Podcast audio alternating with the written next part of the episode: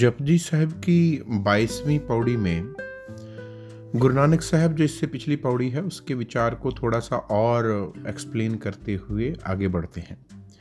तो वो कहते हैं, जैसे हमने पिछली पौड़ी में सुना कि जो अंदर की अवस्था है, हमारे अंदर की, उसको हम चाहे कितने बड़े कोई पंडित, कोई काजी लोग, किसी भी धर्म के कोई योगी लोग, वो हज़ारों लाखों किताबें लिख के चले गए हों, धार्मिक ग्रंथ लिख के चले गए हों, उस अवस्था के बारे में कोई पार नहीं पा सका, अंत नहीं पा सका। हाँ अब उन ग्रंथों में बहुत कुछ बाहर के संसार के बारे में भी लिखा है। उसके बारे में गुरु जी यहाँ ज़िक्र करते हुए ये बताते हैं कि क्यों हम फेल हो जाते हैं, कहाँ पर हमारा फेलियर है। तो गुरु जी शुरू करते हैं कि पाताला पाताल लख आगासा आगास ओढ़क ओढ़क पाल थके वेद कहन एक बात कि सारे वेद, पुराण और जितने भी धार्मिक ग्रंथ हैं, वो एक एक बात एक बात मीन्स एक ज़ुबान होकर collectively they all you know collectively सभी के सभी, कोई एक नहीं, सभी इस बारे में बात करते हैं कि लाखों ही पाताल हैं, लाख ही, लाखों ही आकाश हैं, बहुत सारे ग्रह हैं, ब्रह्मांड में बहुत कुछ है। ओढ़क ओढ़क पाल थके। बड़े बड़े ऋषि मुनि जिन्होंने ये ग्रंथ लिखे, वो भी कागज़ काले करते रहे बड़े बड़े ग्रंथ लिखते रहे कि ये है, यहाँ पर ये है। तो बाहर की जो सृष्टि है, उसके, उसका कब आरंभ हुआ, उसमें क्या कुछ है, कितने ग्रह हैं, कितने आकाश हैं, कितने पाताल हैं, लाखों हैं तो वो सारे ग्रंथ ठीक है, वो गलत नहीं होंगे। लेकिन गुरु जी कहते हैं कि इन सबको वो डिफाइन कर रहे हैं, लेकिन तब इन सब का भी वो अंत नहीं पा सकते। इन सब का भी नहीं। अब आगे गुरु जी फरमान करते हैं, सहस अठारह, कहन कतेबा, असलु इकतात same is with the western जो रिलीजियस बुक्स हैं, चाहे वो कुरान है, चाहे अंजील है, चाहे वो बाइबल है, वो जो ग्रंथ हैं, जो वेस्टर्न फिलॉसफी के, वो भी अठारह हज़ार आलम मानते हैं। लेकिन गुरु जी कहते हैं कि एक बात जो है वो हम भूल जाते हैं कि ये बाहर के जो जितनी भी रचना है, जितनी भी सृष्टि उस परमात्मा की बनाई हुई है, भगवान की बनाई हुई है, इतनी विशाल है कि हम उसका भी अंत नहीं पा सकते, जिसको हम कोशिश कर रहे हैं ढूँढने की। ओढ़क ओढ़क ओढ़क ओढ़क होता है ढूंढना। तो आखिर अंत कहते हैं ओढ़क तो अंत को ढूंढ रहे हैं कि हाँ मैं कहूँ कि ये फाइनल है, जो मैंने ये बात कह दी, ये फाइनल है। तो वो जो बड़े बड़े ग्रंथ लिखे गए, चाहे वो धार्मिक हैं, चाहे कुछ भी हैं तो वो बड़े बड़े वेद, पुराण और बहुत सारे ग्रंथ, कुरान, अंजील जितने भी लिखे हैं, वो सब अंत पाने की कोशिश कर रहे हैं बाहर के संसार की, कि लाखों ही आकाश हैं, लाखों ही पाताल हैं, या अठारह हज़ार आलम हैं जिनमें ये सृष्टि बनी है, या जो कुछ भी। गुरु जी कहते हैं, असलू एक तात। असल में एक बेसिक चीज़ है जिसको हम भूल रहे हैं।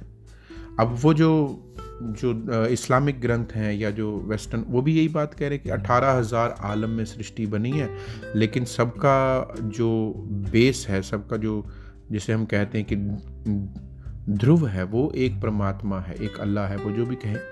उसी तरह लाखों आकाश पाताल हैं और उनको बनाने वाला एक परमात्मा है जो वेद, पुराण और ग्रंथ कहते हैं। गुरु जी कहते हैं कि ये सब होते हुए भी इतना कुछ ग्रंथों में लिखा जाता है, बाहर के बारे में, बाहर की सृष्टि के बारे में। अंदर का तो आप कहाँ जान लेंगे? तो बाहर की सृष्टि में इतना कुछ लिखने के बाद भी गुरु जी कहते हैं कि लेखा हो इतना लिखिए लेखे हुए विनाश।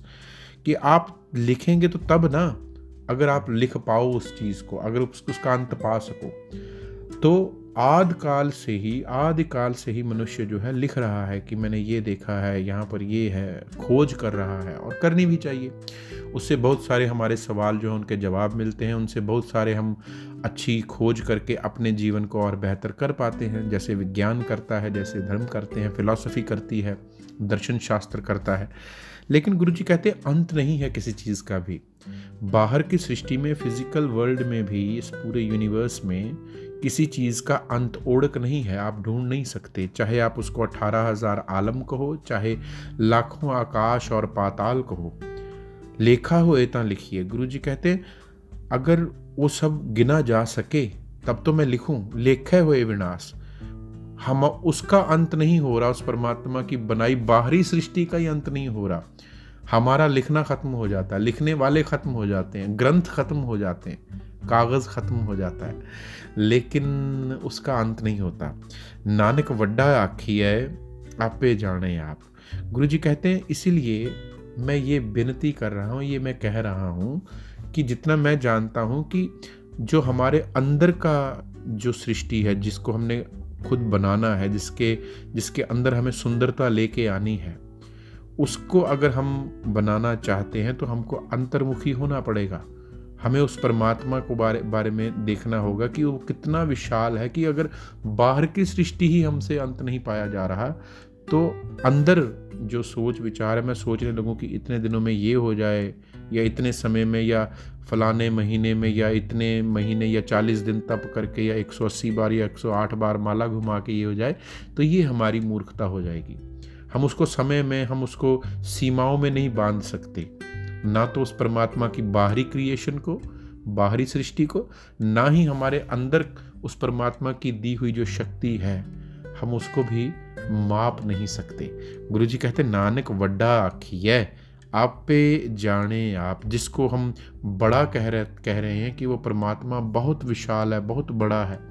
उसकी क्रिएशन को देख के कह रहे हैं कि कितना कुछ बना दिया उसने। तो वो तो वो खुद ही जानता है कि वो कितने पाताल हैं या कितने आकाश हैं या अठारह हज़ार है तो ये हज़ार या लाख या करोड़, ये तो हमारे मापदंड हैं, ये तो हमारी मेजरिंग यूनिट्स हैं। वो तो इनसे परे है, वो खुद जानता है, बाहरी संसार के बारे में भी जानता है और हमारे अंदर के संसार के में भी, बारे में भी जानता है। इसलिए अगर आपने अपने अंदर की यात्रा आरंभ करनी है तो उसे समय में मत बांधो। कवण सो वेड़ा वक्त कवण कवण थित कवण वो कब होगा? कब हमारे अंदर आनंद आएगा? कब हम ऐसे बन जाएँगे? ये कब वाला जो हिस्सा है, इसको काट डालो। वो जानता है, वो परमात्मा बहुत विशाल है। वो उसको, उसका ध्यान करना, उसके बनाए हुए हम हैं, उसका आभारी होना, उसका धन्यवाद करना और उसके दिए हुए जीवन को सुंदर बनाने में, बनाना, इसको अपनी रिस्पॉन्सिबिलिटी अपना कर्तव्य मानना, इससे बड़ा कोई कार्य नहीं है। तो सिर्फ़ बाहरी गिनतियों में ना रहें, समय की गिनतियों में ना पड़ें कि कब हम जाके इस चीज़ को ले लेंगे या दूसरों की तरफ़ ना देखें, अपनी तरफ़ देखें और आज से ही इसी पल से शुरू करें अपनी खोज, अपने अंदर की खोज, उस परमात्मा की आवाज़ को सुने जो हमारे अंदर है। वो परमात्मा जिसने बाहरी सृष्टि ऐसी बना दी जिसका अंत नहीं पाया जा रहा, हम ग्रंथों पे ग्रंथ लिख रहे हैं अलग अलग किताबें लिख के भी उसका अंत नहीं पा सकते। वो बहुत बड़ा बड़ा विशाल है और उसकी सारी विशालता जो बाहर दिखाई दे रही है, गुरबाणी में फुरमान आया, जो ब्रह्मंडे सोई पिंडे, जो खोजे सो पाए. तो जिसकी खोज हम बाहर कर रहे हैं कि बहुत विशाल है, बहुत विशाल है गुरु जी कहते हैं, हमारे अंदर भी वही विशाल परमात्मा आके बैठा हुआ है, ज़रूरत है खोज की। अपने अंदर खोजें अपने अंदर उस तीर्थ को बनाएँ ताकि अंदर से सत सुहाण सदा मन चाओ की अवस्था में पहुँच सकें।